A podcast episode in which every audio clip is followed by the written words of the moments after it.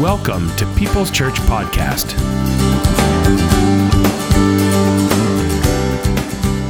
The betrayal of Judas is one of the darkest chapters in, no, I'm going to say the darkest chapter in Scripture. It's a dark moment on a dark day. Let's read more about this guy. Let's pick it up in John 13 2. After supper being ended, the devil having already put it into the heart of Judas Iscariot, Simon's son, to betray him. It's interesting. His heart was so wide open to evil that the enemy was able to just deposit full message. He had so many times played the little game with the purse that he just couldn't get out of it and then played the big game. You know, that's how it works with this kind of character. There's a pattern of sin, little things, but it creates the opportunity. And that's what happened here.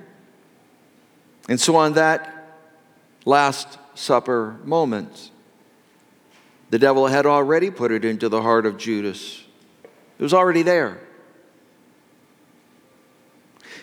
In further down,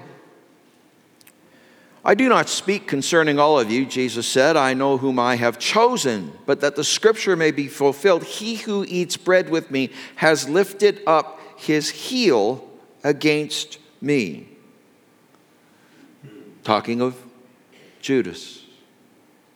Now I tell you before it comes that when it comes to pass, does come to pass, you may believe that I am He.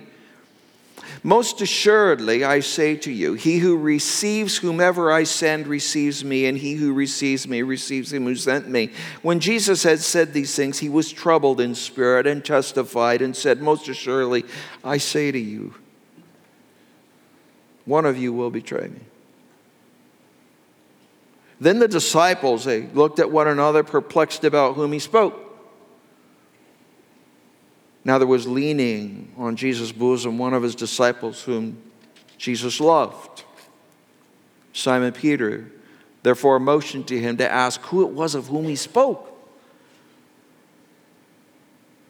How well hidden sin can be that even the closest disciples, in trying to figure out, they don't start with, oh, it's got to be Judas. He had so lived under the radar for all of the years in following Jesus. They didn't even start with him, they didn't even guess him. Then, leaning back on Jesus' breast, he said to him, Lord, who is it? Jesus answered, It is he to whom I shall give a piece of bread when I have dipped it. And having dipped the bread, he gave it to Judas Iscariot, the son of Simon. You'd think it was obvious. Now, after the piece of bread, Satan entered him. His message was already in his heart. We read that. Now, Satan enters him. And then Jesus said to him, What you do, do quickly. But no one at the table knew for what reason he said this to him, meaning Judas. For some thought because Judas had the money box, that Jesus had said to him, Buy those things we need for the feast, or that he should give something to the poor. They really didn't get it. Having received the piece of bread, he then went out immediately, and it was night.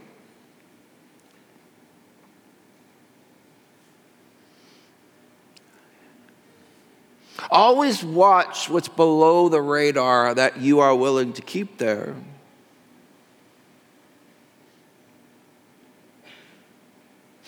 In Luke, we continue the story. Then Satan entered Judas, surnamed Iscariot, who was numbered among the twelve. So he went his way and conferred with the chief priests and captains that he might betray him to them. And they were glad and agreed to give him money. So he promised and sought opportunity to betray him to them in the absence of the multitude.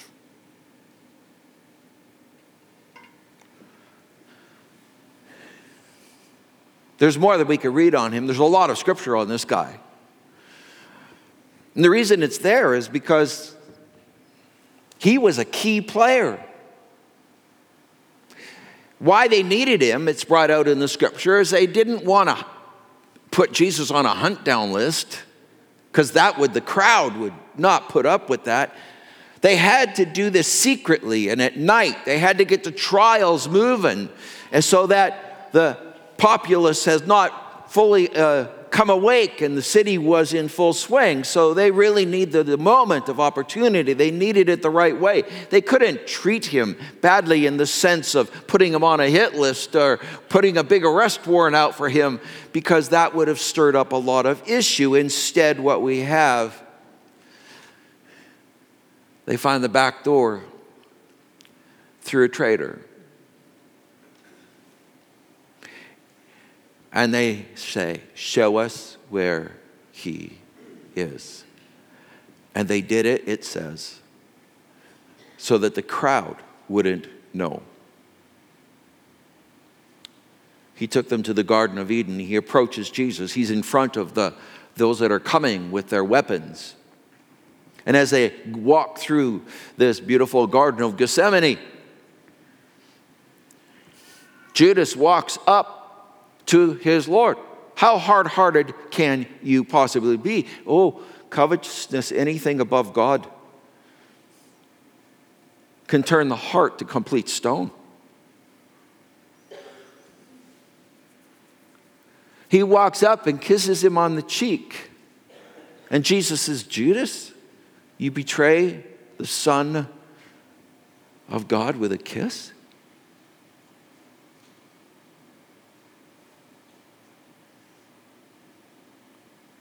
He had a conscience.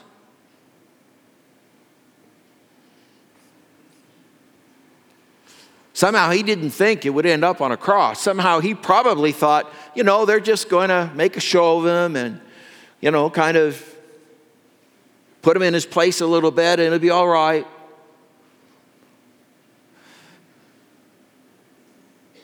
But no, their intent was the cross. Their intent was to kill him. Their intent.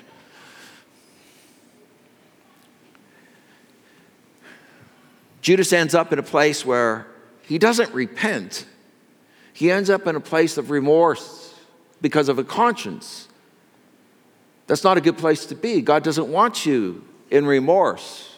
He wants you to repent so that He can make all things new. Too many people, even many of us who are believers in Christ, we don't deal with our sin that way. We end up in remorse over it. And that remorse is just you and your conscience at work. God doesn't want you to live in remorse. He wants you to live completely free from that kind of thing because of what Christ did on the cross, because the sin is paid for. There's nothing more to you to add to the menu. All you do is receive the great gift. And remorse led him to take his own life. But there was a second man. Oh, it wasn't one of the 12. The second man, what an extraordinary faith this man demonstrates.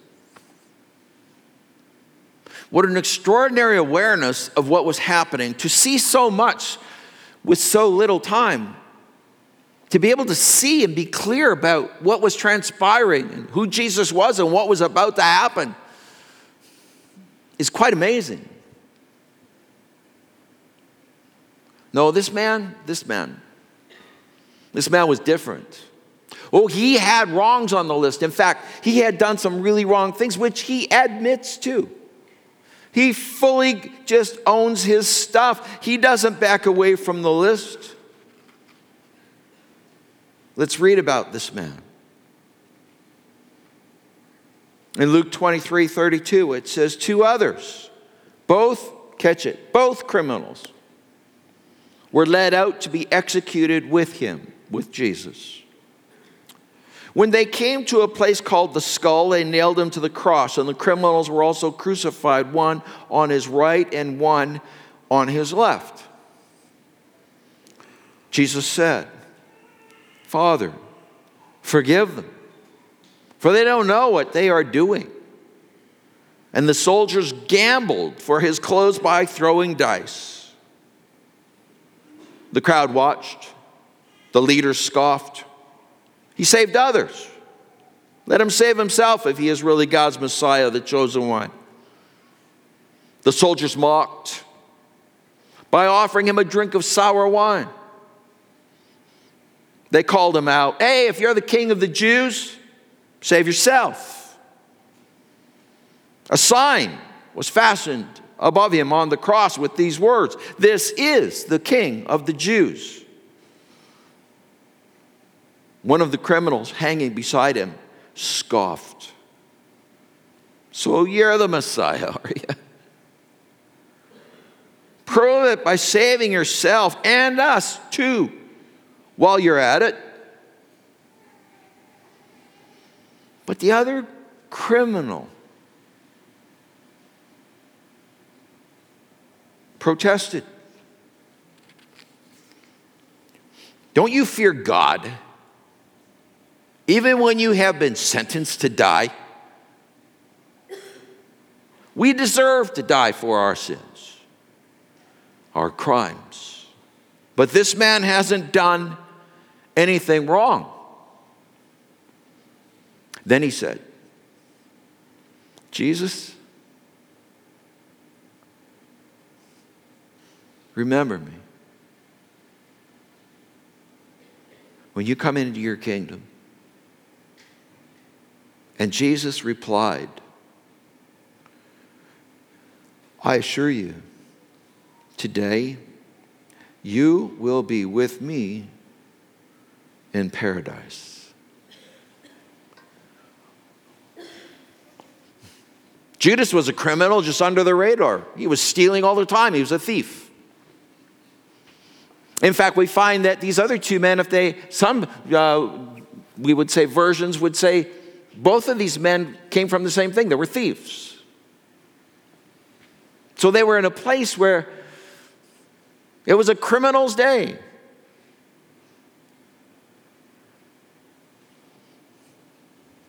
Except for Jesus.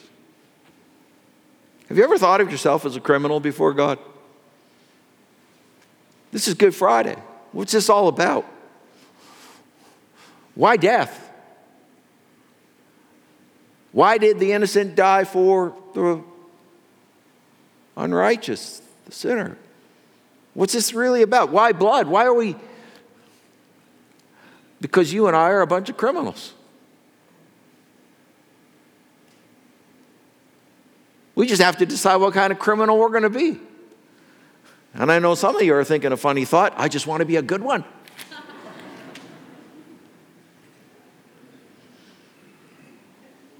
In essence, that is the thought of the day. What kind of criminal are you? I give you a selection of three Judas, who was a criminal. And Jesus knew all about it. And uh, Jesus understood what his choices would be. And yet he kept him close. He kept him in a place where even after, if he had repented, yes, send the silver back, fine but repent and own it. And then call upon Jesus to forgive him. But no, he goes into remorse. Another criminal who is casting, by the way, it says in another thing that both of these men had cast insults at Jesus at first. And then we see a change of heart in this other criminal. We see one who is saying, Hey, yeah, that's who you are. Hey, well, prove it. Get us down from here. Echoing what the crowd had been saying, following the crowd. And then there's this guy, the one that we've just read about, who is one of the most fascinating stories in Scripture. People think sometimes by lifting up this guy's conversion that you're lifting up these deathbed conversions and saying, well, just wait till you die and convert. That's not how it's going to work for you. If you actually think that you can stay in a repentant heart, soft hearted state until you die and serve sin?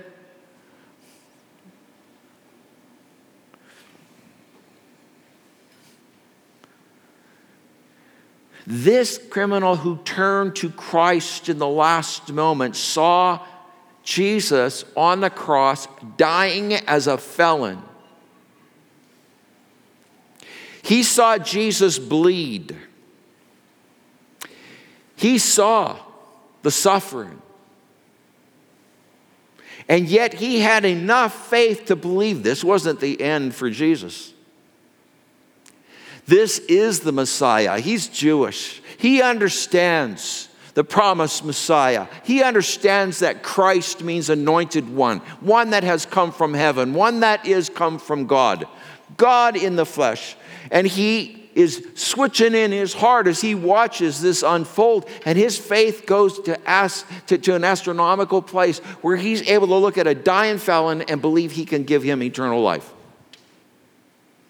I don't know about you, but I'd probably want to look at, you know, somebody who is strong and healthy and no, Jesus is dying.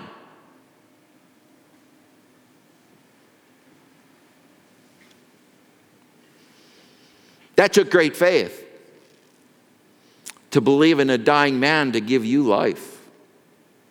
And he knew all the disciples had forsaken him and fled. He understood that. He knew that everybody had abandoned him, that he, he was now alone.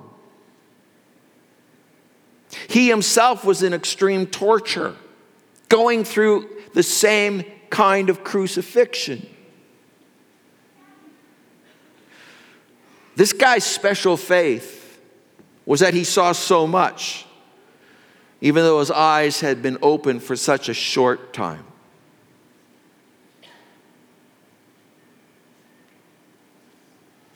How did he see so much? This dying thief confessed the Lord Jesus Christ.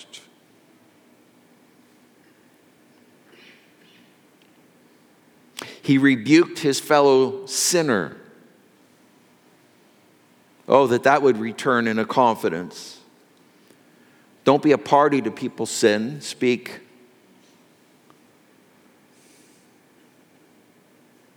He made full confession of his own guilt. We indeed have done these things wrong. We deserve this.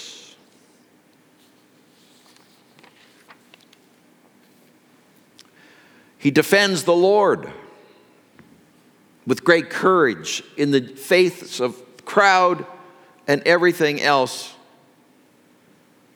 This man does not deserve to die.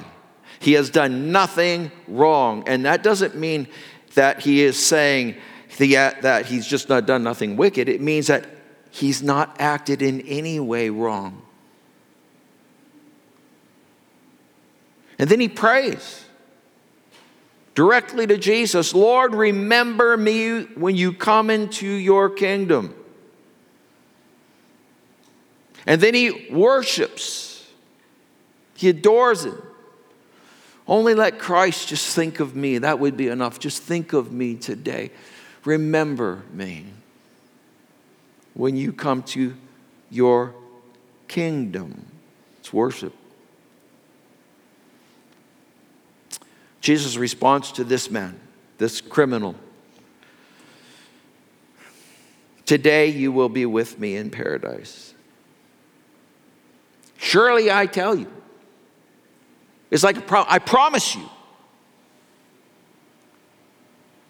Can you imagine this broken Christ looking over at this man and uttering these words haltingly but assuredly, I assure you,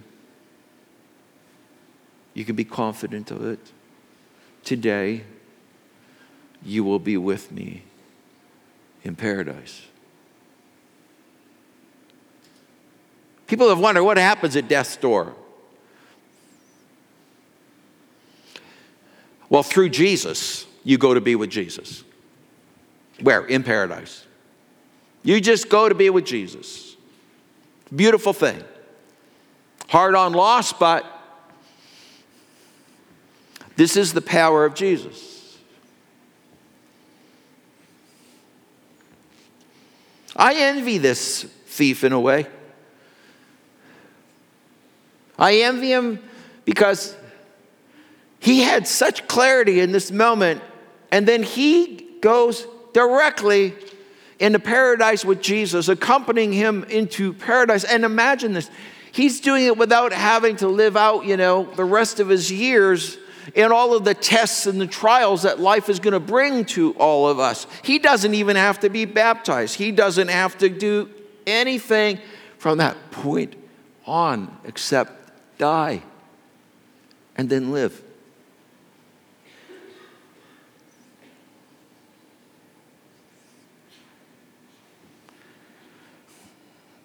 But God has a different plan for you and I. He didn't just save us and then take us. He saved us because here on this world, we have a place and a role in what His plan and purpose is. And we are here to represent this incredibly loving God and to bring them to our families and to bring them to our friends and to bring them to our businesses and to bring them to our professions and our daily work and to bring them into our just our, our whole life to bring jesus.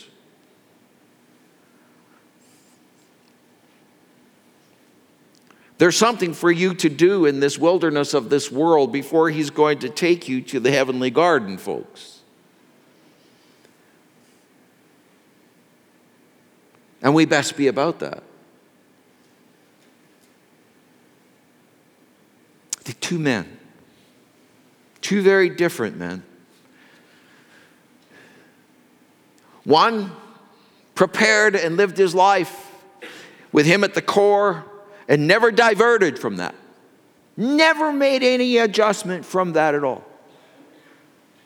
One who lived and did many things wrong. So wrong, he ends up on a cross as a criminal and even begins the day out in the same mocking as the other thief. But then there is a change. What is it that changed?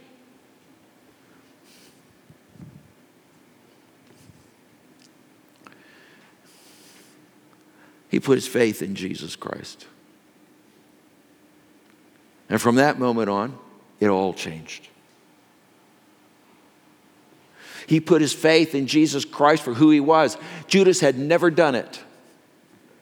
He had never put his faith in Jesus Christ.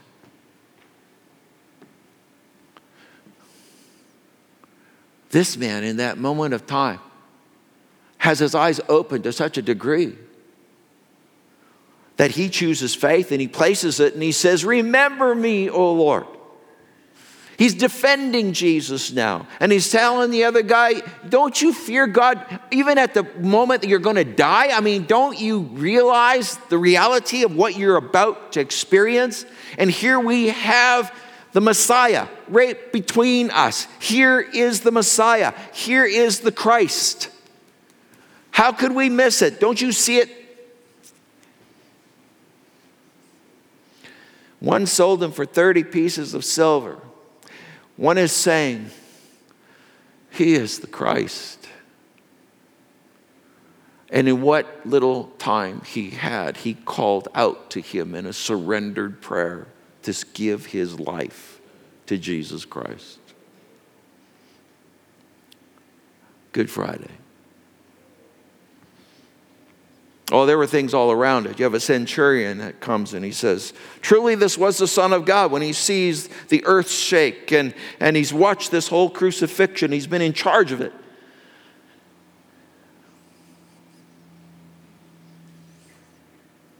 Why do some men see and other men don't see? How can somebody walk with Jesus for all of that time and not see, not see, just not see?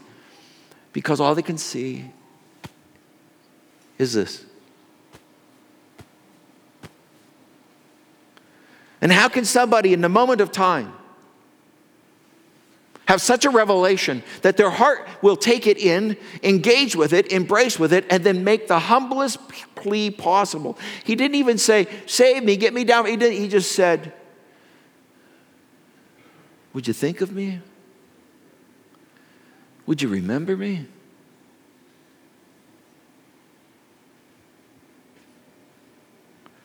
When you come into your kingdom, I get it. This is a beginning, Jesus, not an end. Would you remember me when you come into the new beginning?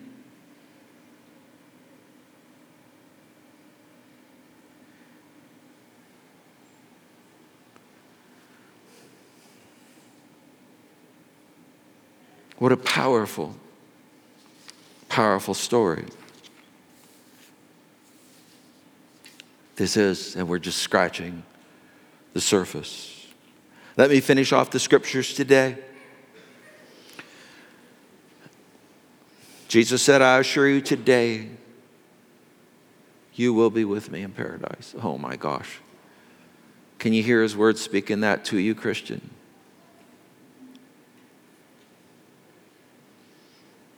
By this time, it was about noon, and darkness fell across the whole land until three o'clock. The light from the sun was gone. And suddenly, the curtain in the sanctuary of the temple was torn right down the middle. Then Jesus shouted, Father,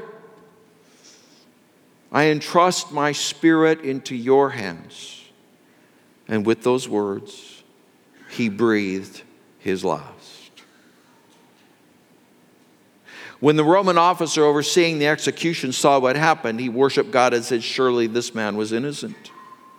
And when all the crowd that came to see the crucifixion saw what had happened, they went home in deep sorrow. But Jesus' friends, including the women who had followed him from Galilee, stood at a distance watching.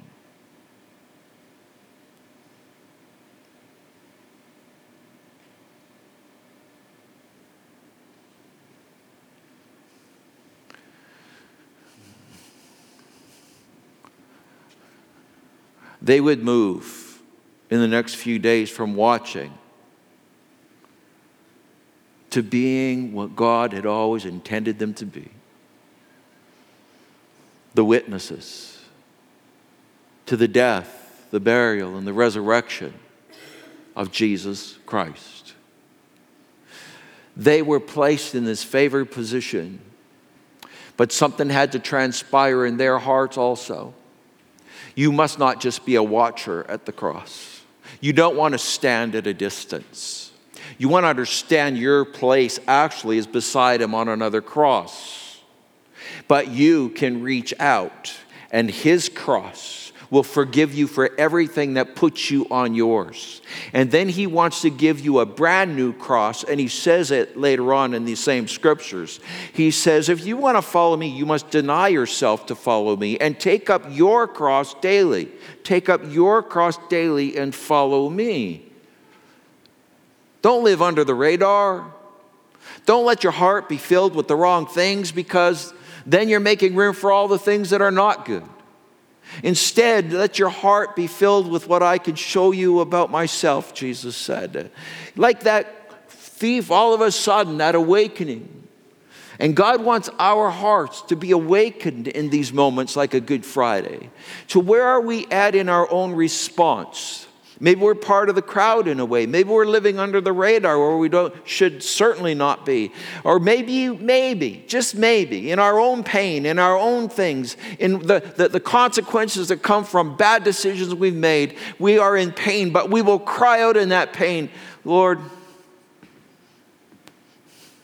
remember me. We're going to take part in communion in just a minute. And that is exactly what he asks us to do when it comes to communion. He says, Do this in remembrance of me. Have a, re- reflect on me, remember me. Why does he say that? Because he is responding to us in this regards. I assure you, Today, you will be with me in paradise because of the blood that is being shed and the body that is being broken. And that is what that thief on the cross saw.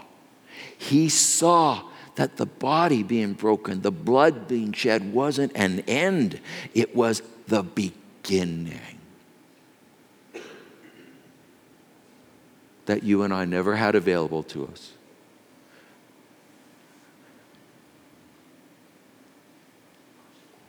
But that thief did. Right on the moment, Jesus does his own mission and reaches across and brings a lost one into his kingdom. And that's what he's done for you, believer. What's your response?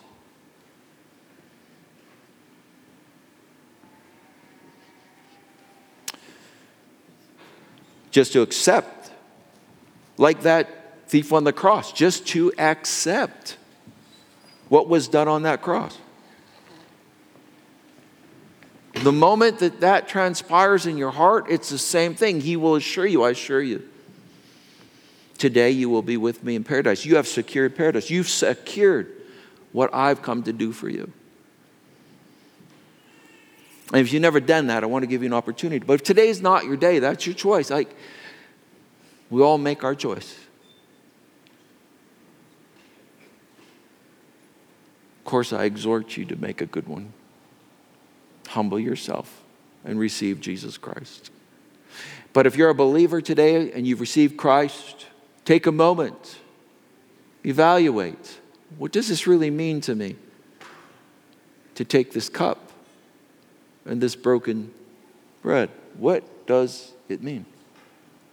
What is my response? How shall I now live? Let's bow our heads in a prayer.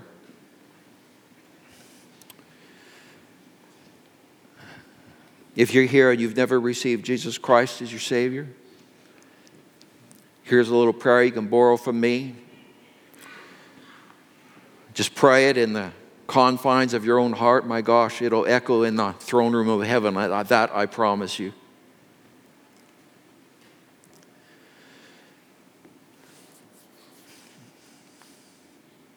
Father, thank you for sending Jesus for me. I am a criminal. I have sins. And I thank you that through Jesus dying on the cross, my punishment before you, a holy God, has been paid for. So today, I want to receive you into my life. I want you to remember me and bring me into your kingdom. I want you to forgive me, past, present, future, all sin in my life. I accept this gift. It's mercy, and I receive it. Now, Lord, while I walk on this planet, I want to be somebody who is living out a faith that changes things in my life and in lives around me. Bless our hearts with a fresh awareness of what was done, what we've received, and kick us out of laziness, kick us out of living below radars. Lord, wake us up, shake our soul. May we be ones that again are refreshed at your cross. And we say, Oh, but for this, there was never any beginning, never any new thing, never any new way. Wake us up and may the shout of remembering echo in our minds this day that it was for us that Jesus came, that Jesus bled, that he was broke, and that he died.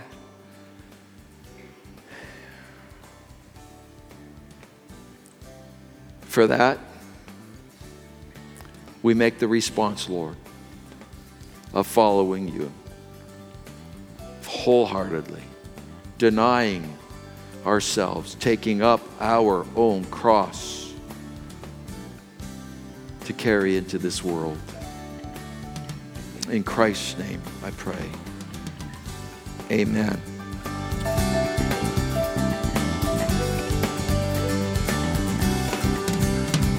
Thanks for listening. If you find this program helpful or would like to learn more, please give us a call 780 539 0572 or email mail at peopleschurchgp.com.